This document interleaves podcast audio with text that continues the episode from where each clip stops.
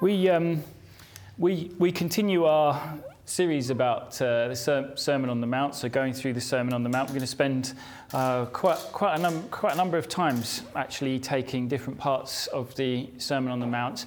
And um, when I introduced it, I, just, I did feel. I did feel that uh, the Lord was saying that He wanted us to have courage about how we um, how we think about, how we apply, how we attempt to, to follow what, what he's saying in this, um, in this teaching on the, on the Sermon on the Mount. It requires courage. When you, when you look at it, when you look at the cost, when you look at what's really being asked, it requires courage. And following, following God, follow, taking Him at His word, requires courage.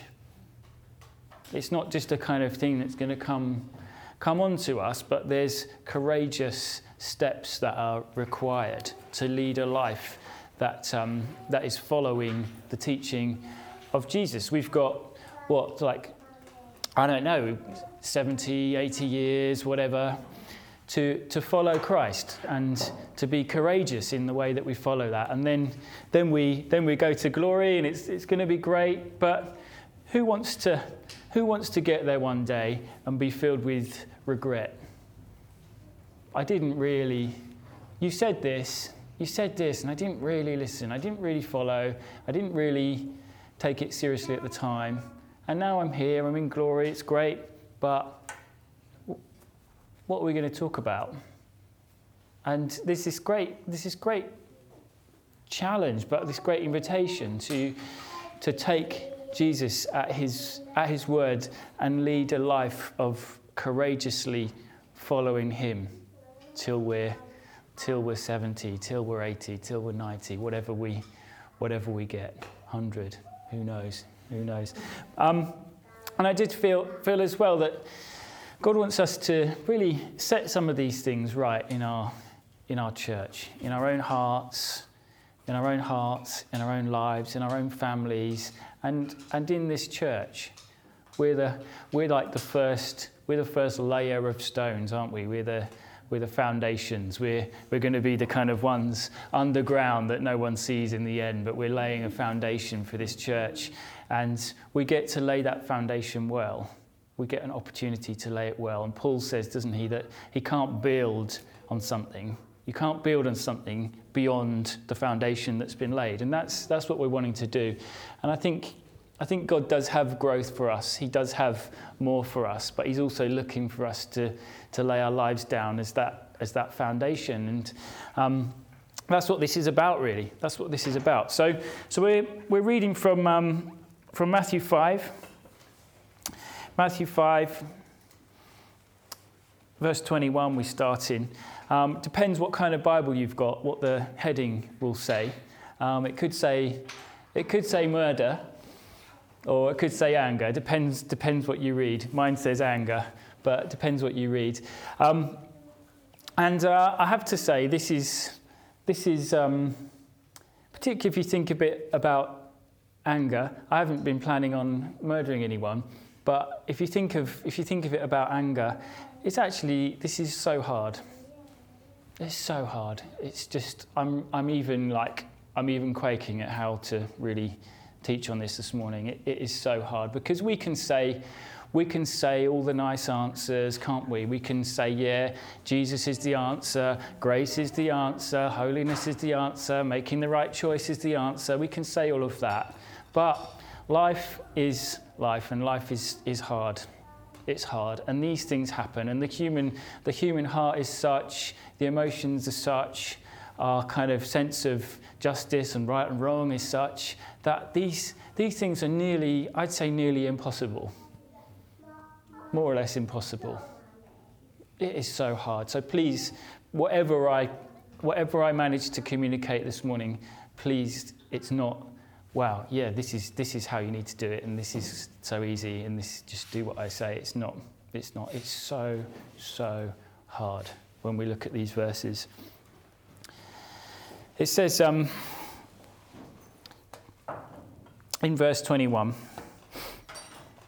You've heard it said to those of old, You shall not murder, and whoever murders will be liable to judgment. But I say to you that everyone who is angry with his brother will be liable to judgment. Whoever insults his brother will be liable to the council, and whoever says, You fool, will be liable to the hell of fire. So if you're offering your gift at the altar and, and there remember that your brother has something against you, leave your gift there before the altar and go. First be reconciled to your brother, and then come and offer your gift. Come to terms quickly with your accuser while you are going with him to court, lest your accuser hand you over to the judge, and the judge to the guard, and you will be put in prison. Truly I say to you, you will never get out until you've paid the last penny.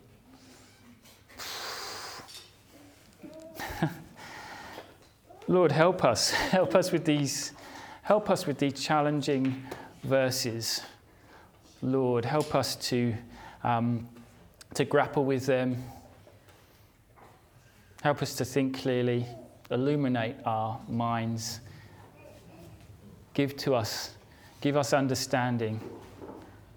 Lord, give us conviction and courage as we think about these things, I pray. In Jesus' name, be our teacher. Amen. So this is about this is about keeping good relationships, particularly talking about speech. And it's talking about anger. What makes us angry? Why do we get angry? Why do you if you think of the last time you were so angry, what was the cause of you being so angry? I don't know. It's going to be different for every person. It could be, for one, it's kind of humiliation or embarrassment, and you kind of then come, come back with, with anger. For someone else, it's kind of seeing, seeing an injustice or feeling that an injustice has been done against you, even, and that you come to that with, with anger. For someone else, it's just feeling feeling out of control feeling like yeah i wanted i wanted life to be like this. I wanted it to be these steps these steps these steps. That's how i had it. And then this barrier's come and i'm not following the steps that i feel in control with now and i feel angry about it i wasn't allowed to do the thing that i wanted to do i wasn't the door didn't open to me as i as i wanted it to for someone else it's it's jealousy why does he get all the credit? Why does this happen for this one? Why does this not happen for me? Why have they got that? Why have I not got that? All sorts of reasons. All sorts of reasons. And there's two ways today, I'd say that there's two ways you could switch off right now to what I'm about to say for the next half an hour or so. There's two ways you could switch off. The first way and these two reasons, you're not allowed to switch off for these two reasons. You can switch off because I'm boring and stuff, but you can't switch off for these two reasons. The first one is that you say anger, oh, well, that's just my temperament. I'm just like that. I just like to say it how it is. That's just me. So therefore, this doesn't apply to me because I'm just kind of hardwired that way anyway, so I don't need to be in charge of that. That's the first. The second the second is that you look at yourself, maybe you're a quieter individual, and, well, I don't really get angry. Good one, Mark. I don't really get angry. There's all sorts of, we all get angry, right? Let's just say that. We all get angry. There's all sorts of ways we get angry. There's all sorts of ways we feel angry. There's all sorts of ways we show angry. It might be, you might not be someone that stands up and rants and raves, but you might be someone that kind of gives the, the cold shoulder and the silence, and you don't respond. Oh, well, I'm fine. Well, I'm fine. Yeah. But you're, you're, not, you're not fine, and you, don't, you, you kind of withhold, withhold relationship, withhold kind of engaging with someone to show you're angry. You haven't said, you haven't exploded, you haven't kicked the cat, but you've, you've shown that you're angry. Silence, eyes, a look, just a cutting, a cutting look that really takes someone down, a roll of the eyes, a passive aggressive comment. I'm quite good at those. Passive aggressive comment. You're kind of getting quite up to here and someone kind of someone rattles you and you come with a passive aggressive comment. It's not really getting to the heart of what the problem is, but it's your way of just spilling something over and putting that person down. Revenge. You didn't, you let me down about this thing, so I'm now not going to show up at your thing or whatever. You didn't invite me to this, I won't invite you to my thing. Whatever, just revenge. How can I, how can I show it by my actions? oh, well, you disappointed me on this, but I'll still love you, I'll still serve you. No, I'll kind of take steps to kind of to sabotage what you're doing or to slow down your progress. Not being angry or not kind of doing the wrong thing when you're angry is so hard. Unbelievably hard. Because we're kind of, we're just wired that way, aren't we? We're just wired to you know, we've even got adrenaline that comes into our bloodstream when, we, when, when we're kind of thinking like we're facing some kind of challenge, we're facing some kind of risk. We even get that, we get that little mini shot of adrenaline, don't we? And start to, to shake, you start to not process, you're not thinking so clearly. And you're thinking, how can I win in this situation? Or how can I escape from this situation? This, that our whole kind of, even, in, even physiologically, we're, we're hardwired to struggle with, with anger. it's not just something we can go, yeah, now I've, now I've, now I've heard the Bible, now I've, someone's told me I can turn it right down and I'll, now I'll never, I'll never be angry ever again. We can't. We can't. But it's a high expectation. We, we, read, we read in this scripture just now, it's a high expectation to not be sick, you know, to not be sick in ourselves and angry. It's a high expectation that Jesus is making. There's, um, Jesus is putting a high expectation for us to do something difficult in the, in the real world. That's, that's really what he's doing. I really like, I don't really have time to read them now, but I, I really like really good spy novels and, and spy films. And um, one of my, my probably my favourite spy writer is, is John Le Carre, who wrote the um, Tinker Tailor Soldier Spy. He's so knowledgeable about the, about the kind of um, espionage world that his stories come with so much detail, so much um, kind of truth to them, even though, even though they're actually just stories, just because he's so knowledgeable. But there's one, there's one character called Barley Blair. Don't know why he wasn't so good at coming up with names. He knew a lot about spies. But in, in this novel, in this novel called the, the Russia House, and what Barley Blair says, which I think is the same like what Jesus is saying here, is that he's saying today Today, one must be like a hero. Today, one must be, be like a hero to behave like a merely decent human being. So, to be decent, to be decent, to treat people well, to not go angry at everyone, you actually need to be like a hero. It's so hard. It's like a heroic act. It's not just easy for some and a bit, little bit harder for some. We're hardwired that it's almost impossible. So to do it, you need to be like a hero.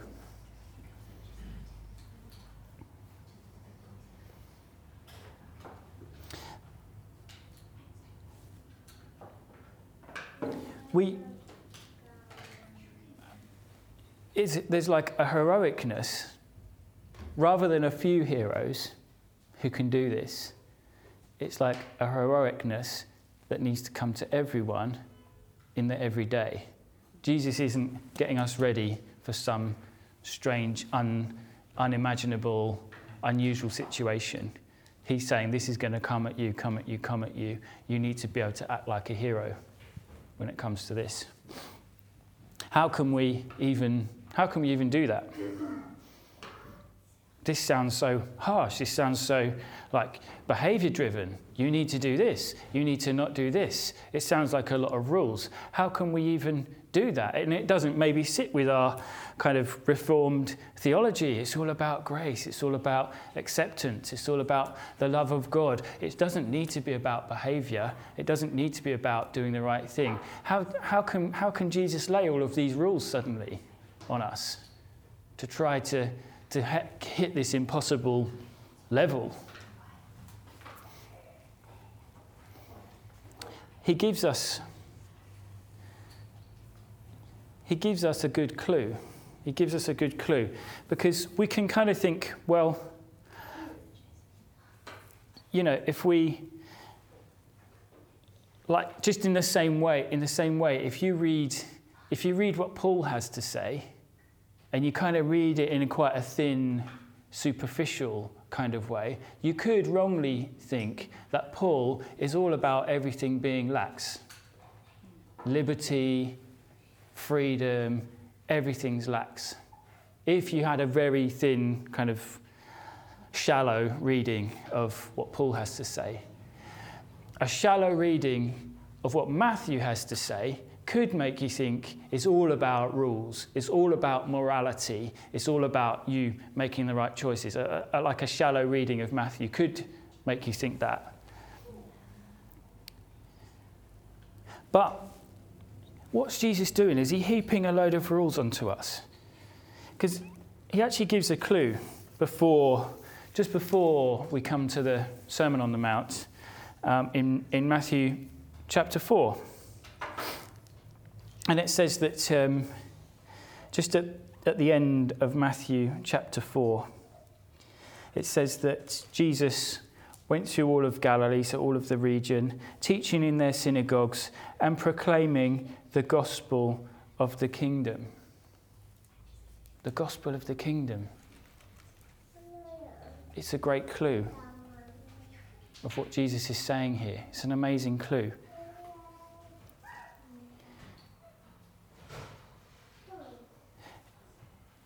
What he's saying with this Sermon on the Mount is guys, with this is all impossible.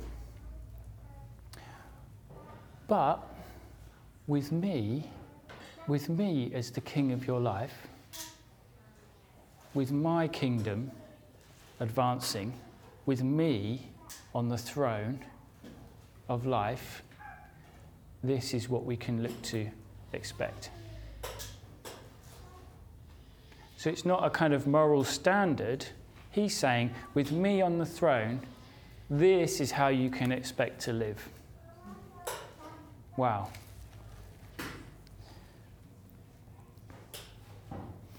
The scribes were all about the morals, weren't they? They liked to be all about the morals.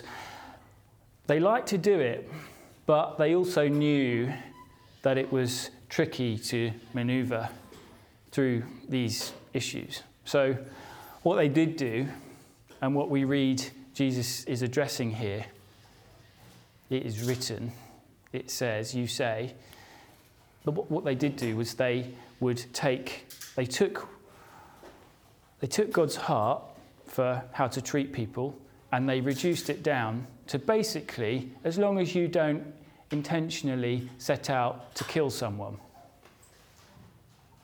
what do we, what's like, what's the minimum? What do we need to do to, to get away with this? What do we need to do to be okay? Well, okay, let's write it this way. Just don't kill anyone. As long as you don't actually kill anyone, as long as no one gets killed, then, then it's okay. So it's like, it's like some bad babysitter, isn't it? You know, just try and, try and like, just make sure nobody dies. You know, if I get home and everyone's still alive, then that's good. That's, that's pretty much what they reduced it down to. Don't kill anyone. Jesus' pattern of, of speaking about these, in all of these next pieces of the Sermon on the Mount that we'll get into, is that he basically says the Old Testament command, commandment says this don't kill anyone. The Old Testament says this My new command, I say this. So you've heard it said this, but I say this. And then he comes with some startling examples of what that can look like. I say startling because they look quite hard. And it kind of sheds a light on what this would actually mean in your life. So it says this, but I now say this, and this is what it's going to mean in your life to what I say.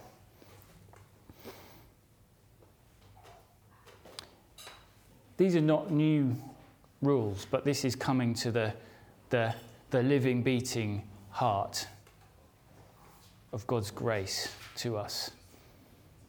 The new, the new kingdom with Jesus on the throne, giving us a living, beating, alive heart, not rules written on stones, but written on hearts of flesh. This is, this is what he's talking about. With me on the throne, he's saying, sin, sinful attitudes, hatred, anger will not be your master. With me on the throne. You can't do it on your own, but with me on the throne, sin will not be your master.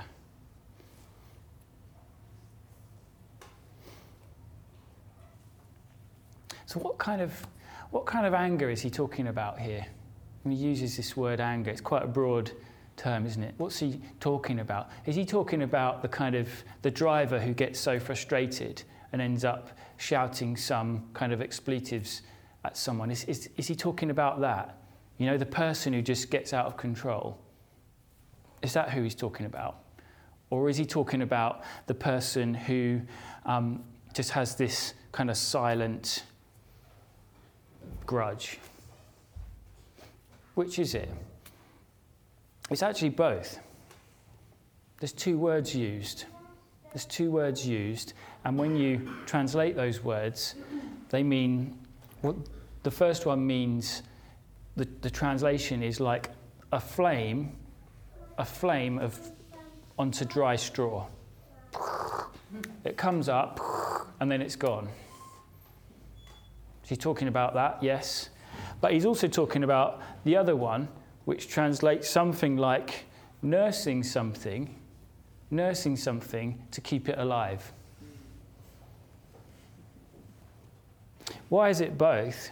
He's kind of saying that the first one, the flame of straw, actually occurs because you've nursed it to keep it alive.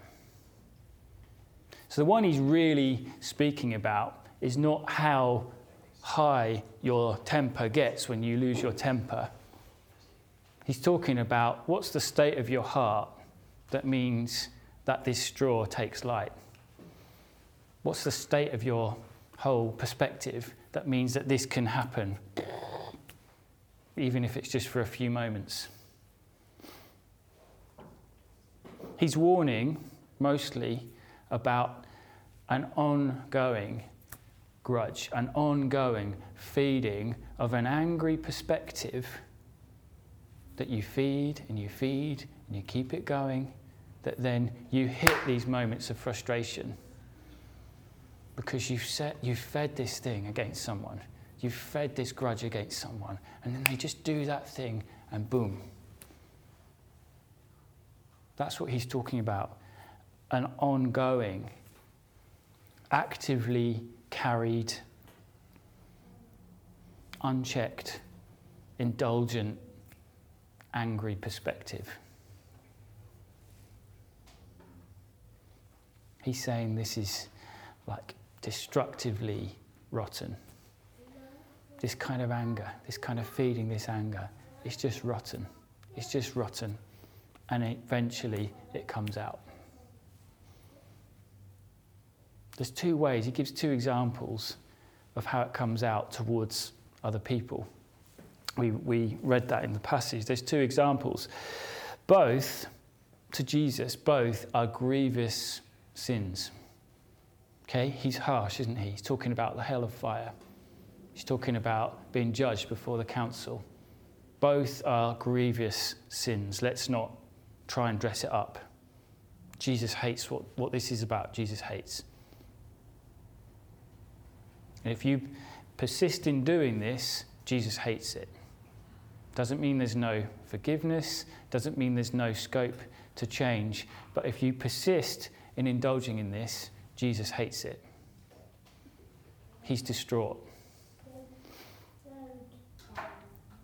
The first one, the first one it says about that you might how you might relate to another individual is to say you fool.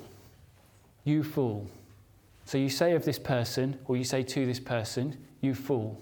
You fool. It means that really what I'm saying is you just haven't got the mental capacity to do the right thing here. The reason you're irritating me so much is because you're a fool. You're an idiot. You're a jerk. That's, that's what he's saying. That if you respond to someone, you fool, I'm, I, I can I can see this. I can see what's happening here. I can see this perspective. I'm, I'm intelligent. I'm intellectual. You're a bit of an idiot. Why are you acting like this, you idiot? That's, that's what he's saying. He's saying it's a, it's a destructive abuse of someone, it's a destructive criticism of someone. We might not have uttered exactly that but we've probably thought, oh, why is that person being such a div?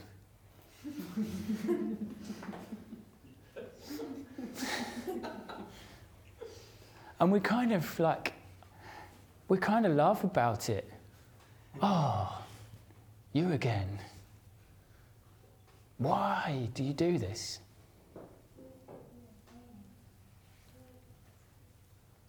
We laugh about it. And we have things, don't we, like these rhymes. Sticks and stones may break my bones, but names will never hurt me. Put your hand up if you've been hurt by a name. Everyone. For the recording. Everyone has put their hand.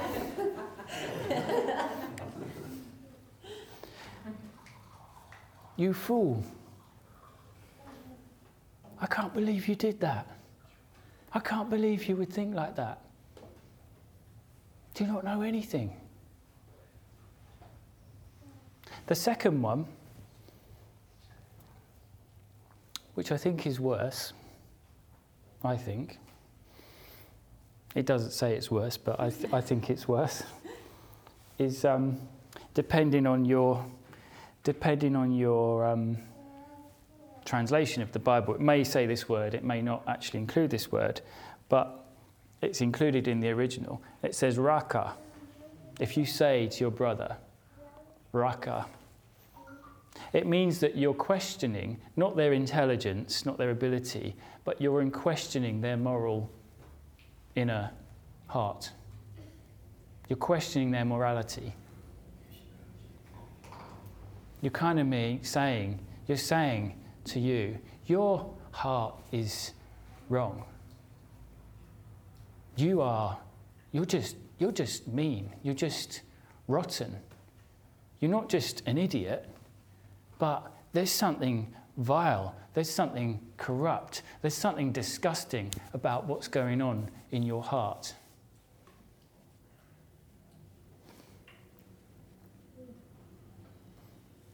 I judge, you're saying, I judge, I look at your heart, and I judge that there is something badly wrong with you. The choices you're making, it just speaks of this lack of goodness in you. It's selfish, it's sick, it's disgusting. Your heart is wrong. I judge that your heart is wrong. The way you behave,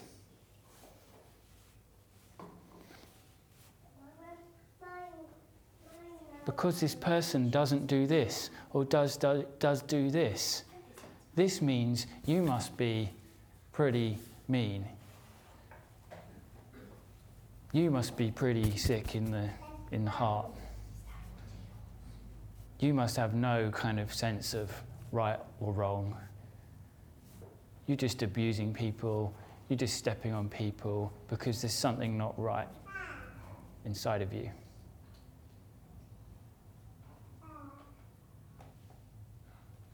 Has anyone has anyone ever had that? You don't have to put your hand up this time, but has anyone ever had that kind of thought about someone? Maybe someone's done something surprisingly strange or surprisingly bad, and the conclusion you've come to is that this person's maybe just kind of bad on the inside.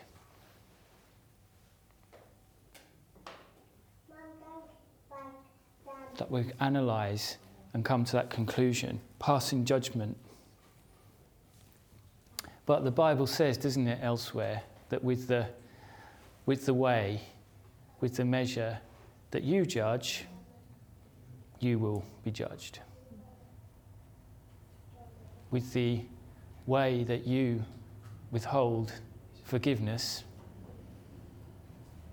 forgiveness will, will be withheld from you. It says it. It says it. I think, as a general rule of thumb, there are some, there are some bad people in the world, but as a general rule of thumb to everyone, to me, stood here, I say it of myself. I'm not as, I'm not as good as you think I am, and I'm not as bad as you think I am. If you think I'm really good, you're wrong. If you think I'm really awful, you're wrong. I'm somewhere in between. When I get it wrong, sin comes into my life. Sin, sin comes into our thinking. Sin can come into our motivation. We can get things wrong. We could take advantage of someone for sinful reasons. We can do all sorts. We can judge someone for sinful reasons. We can be envious of someone for sinful reasons. Sin comes into a lot of our choices. But I'm probably not as awful as you think I am.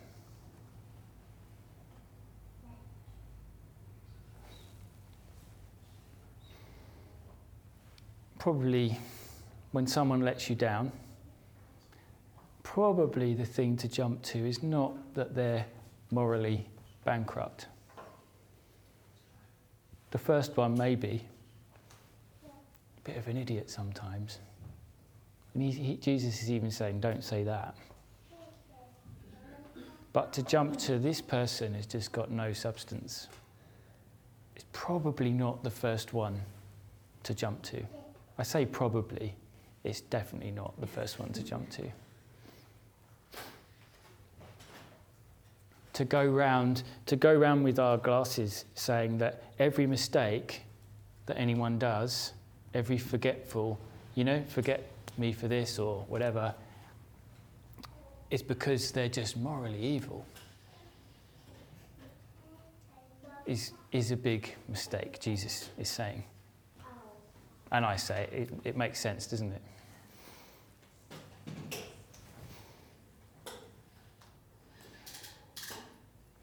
It's not, Jesus isn't saying these words like rules about the words, like, oh, am I allowed to say a swear word or not? And what's, you know, all of that. He's just saying, don't, don't view other people if you've used the word idiot before, don't feel condemned. But he's just saying that kind of heart, questioning someone's competency, questioning someone's heart, are the two ways that he's addressing here. Why, is he, why does he question those? Just because it's destructively wrong. That's all. It's destructively wrong. It doesn't build anything up it tears down. That's why. He's building, he's building his church, he's building his community. He's wanting the church to be, to go out, to be the hope of the world. And he's saying, you can, you can spend your 80 years tearing this down, or you can spend your 80 years building this up.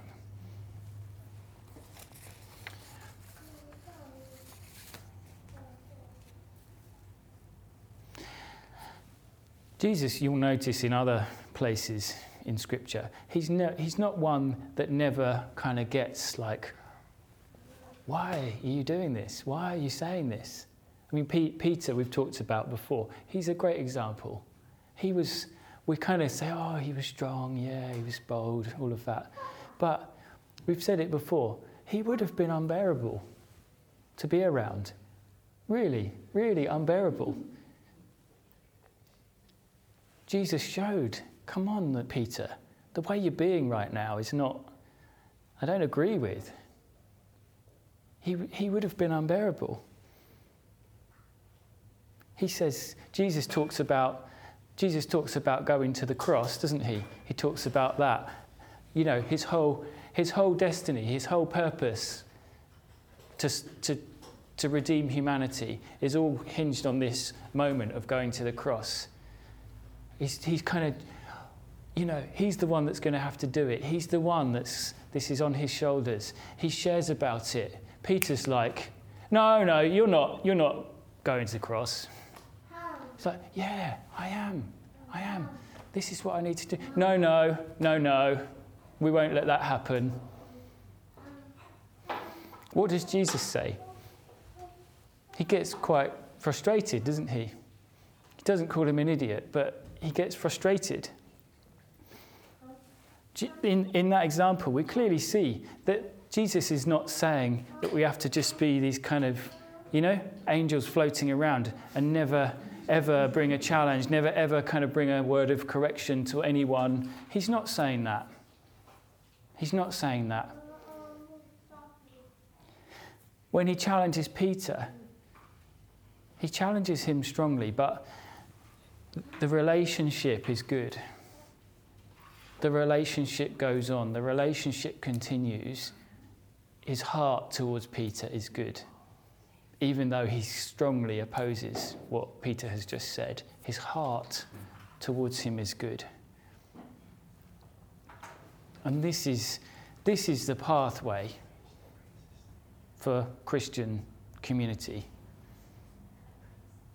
Dealing with one another bearing with one another, showing quite a high level of tolerance for one another, even though none of us is that special, none of us is that amazing, but a high level of tolerance for one another. Bringing correction, yes. Bringing challenge.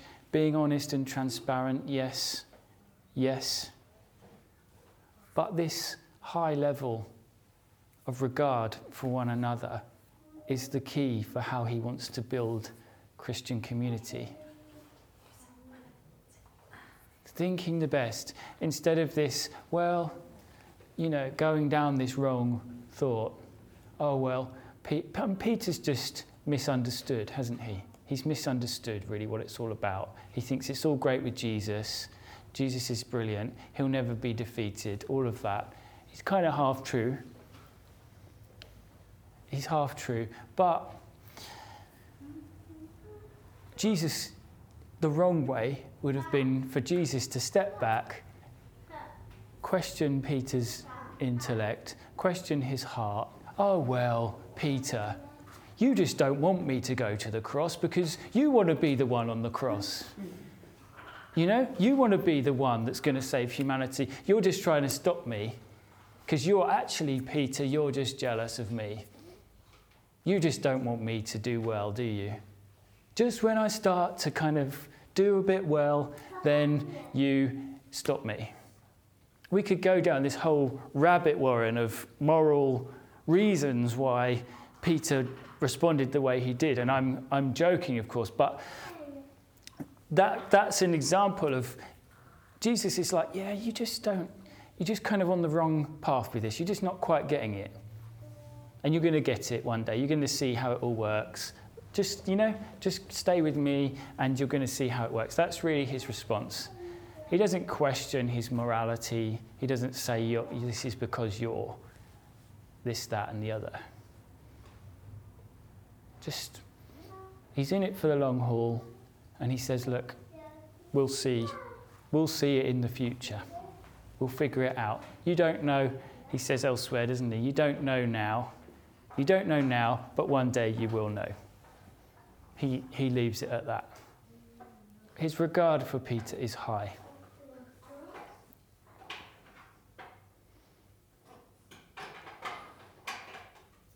He gives two, Jesus gives two um,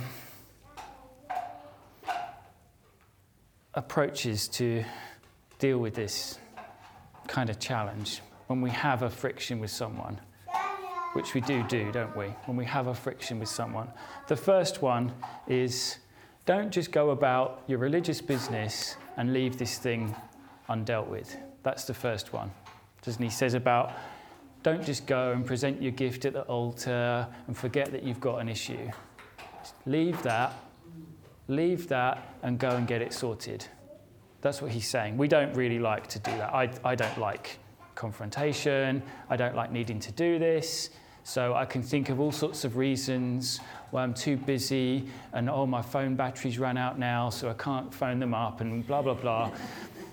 just, just sort it out. Don't go on as this kind of fraud member of the church, doing all your stuff. If we're, if we're here this morning singing, praising, yeah, Jesus, Jesus, yeah, but we've got this issue, no, no, you need to leave that. All the singing, everything is nothing to God. The best, the best worship you could do for God is to take Him at His word and to sort this out with your brother or sister. That's the best worship you could do, not singing. Sure, he loves singing, but the best, most kind of costly, most heart wrenching worship you can give is to go and get this sorted out. It says, doesn't it, in 1 John 4 if anyone says, I love God, but he hates his brother, then it says he's a liar. You can't love God if you actively grudge, you know, stir a hatred for your brother. Not just you're a bit cheesed off with someone, but you actively feed into this grudge, then can you really be someone who's loving God? You know, oh, things are things are great with the Lord. Things are great with the Lord, but they're not really great with my Christian brothers and sisters, then you'd have to suggest, actually, mate, things aren't great with the Lord.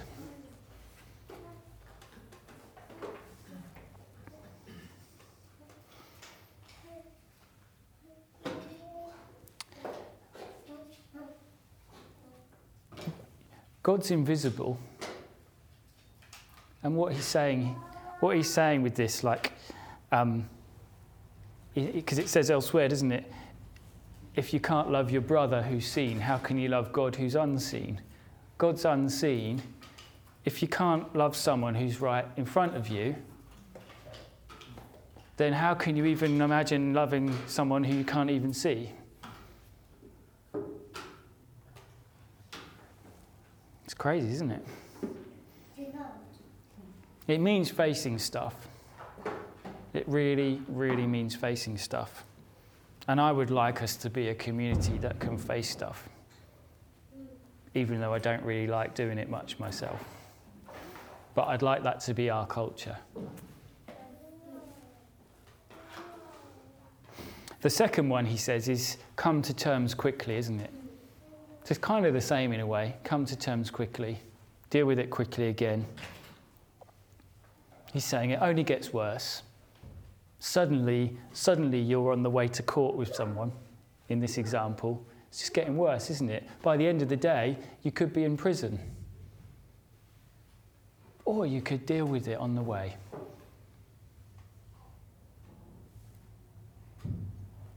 What's the prison? It's like, it's a place of bitterness, isn't it? It's a place of anguish, suffering, bitterness. You could lock yourself straight into prison. Not literal prison, but your heart straight into prison. That could take years to get out. And it says, doesn't it? If you take, if you take it that far, so that the relationship is fractured and it's impossible, you'll pay that back for years. That's what he says. You'll pay for that for years. A stubbornness that means you never get it solved, you'll pay for that for years. It's grim. He's saying if you can if you can do it today, if you can do it today, do it today. There's all sorts of ways we can do it now, isn't there? With messages and phone calls, and you could Skype someone. You could go and visit them. You could. There's all sorts you could do. If you can do it today, do it today. That's really what he's saying. How's your, I think a great question, how's your heart at home? How's your heart at home? How do you speak about others at home? When we're together, praise the Lord, Jesus is great. At home, oh, he's such an idiot. Husbands and wives, you can ask each other about that, challenge each other about that. You know, how, how are you at home? What's the car journey home like? What's the train ride home like? After praising the Lord and all of that. Oh, that person, oh. Maybe not, maybe not, but it's a good, it's a good question. There's all sorts of ways, as we said at the start, there's all sorts of ways we can show angry, blowing up, losing it, kicking the cat, quietly simmering, a cutting glance, shutting someone out, gossiping to others, taking it to someone else. Do you know what that person said? I can't believe it. I'm so shocked. I need to tell you. Telling it to someone else when you could go and tell it to them.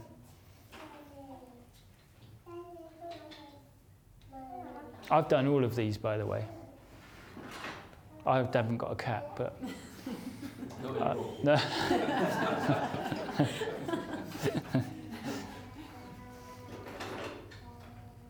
how do we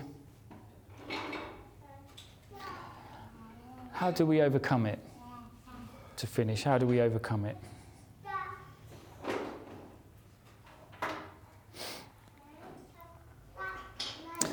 well like any sin like any sin how do we overcome it? We bring it to the cross, don't we? We bring it to the cross. It's not mind over matter. We bring it to the cross. This dark, this dark power to do these things and say these things that we know is wrong, this power that once was fully like our boss, we bring it to the cross. It's been defeated right at the cross we bring it to the cross. We know it's been defeated. We know that sin has been judged. We know it's been judged for the final time on the cross. Jesus was judged in our place, wasn't he? We can bring our sin to the cross and it's judged on Jesus. It's been destroyed. Sin has no longer has authority to rule our minds, to rule our bodies, to rule our decisions. It does not have authority. We can bring it to the cross, even though we think that way sometimes, but we can bring it to the cross and we can dethrone that king of sin and say, You're off the throne now. Things I used to do, things I used to think, think appetites I used to have, they used to sit on the throne. You're off the throne. There's a new king.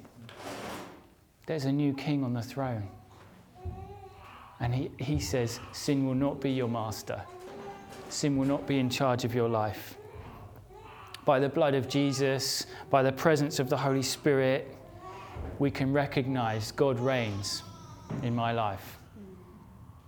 God is restoring everything. God has restored, lifted me up out of a muddy cesspool of sin and sickness, up. My feet are on a rock. My feet are on the truth. I'm, I'm no longer bossed by sin. We won't overcome anger by ducking out, saying, oh, that's just my temperament. I just like to say it how it is. No, no. We need to say, when, we're, when we've got that, when we've got that going on inside of us, we need to be able to just say, even just to say out loud, this is not, this is not like Jesus. If Jesus was there, would I be doing it? No. This is not like Jesus. This needs to stop.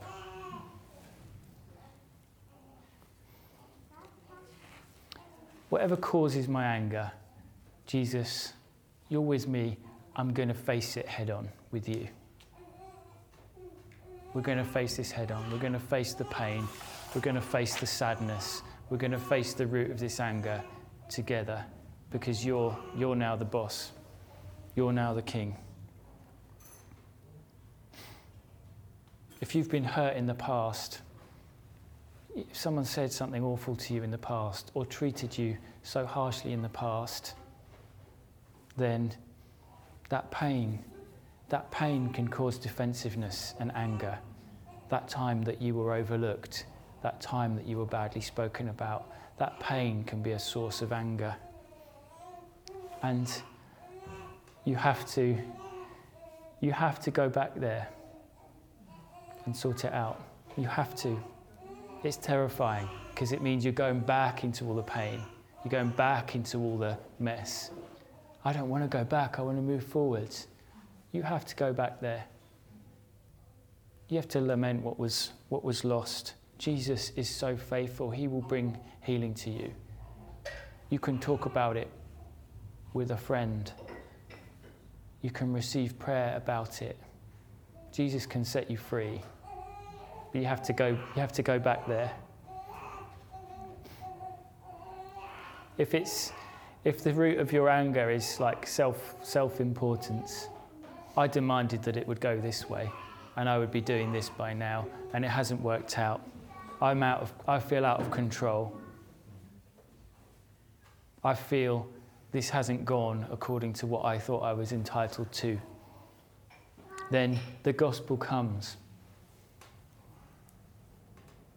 I'm in His hands. My life is in His hands. I belong to Him. He can do with me what He wants to do with me.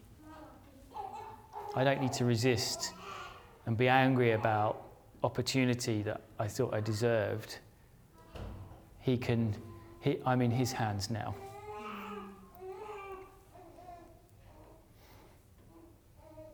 If you feel others have let you down, maybe they have. Maybe they have. Could be that they have. Could also be your perception. Could be that you're saying you're an idiot or you're morally bankrupt. You've let me down. Or it could be that they're just a bit clumsy with something they've done or haven't done. If, some, if you feel someone's let you down, go and go and make it right. Go and ask them. Go and ask them. Go and ask also for forgiveness. I was so troubled by what you said. I was so disappointed. I was so hurt with what you said. I think I had the wrong perspective on who you are. I think I thought your heart was wrong. Maybe you were a bit clumsy. Maybe you didn't know that this was a sensitive thing for me. But I think I had you all wrong.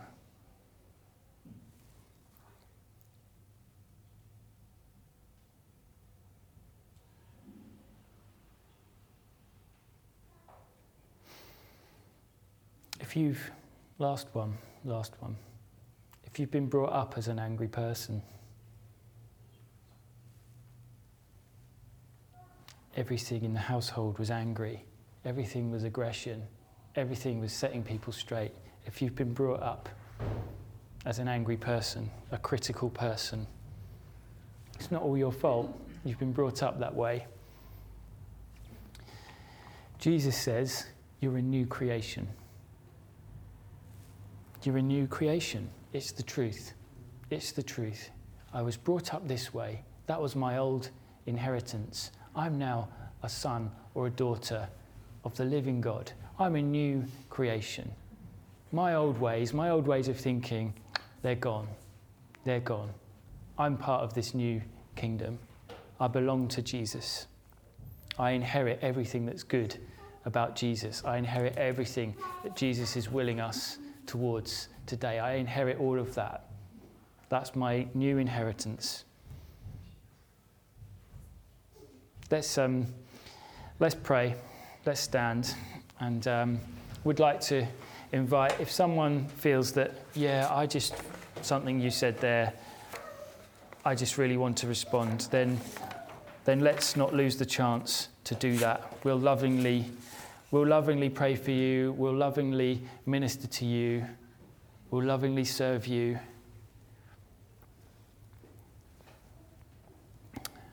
Thank you, God. Thank you, Lord.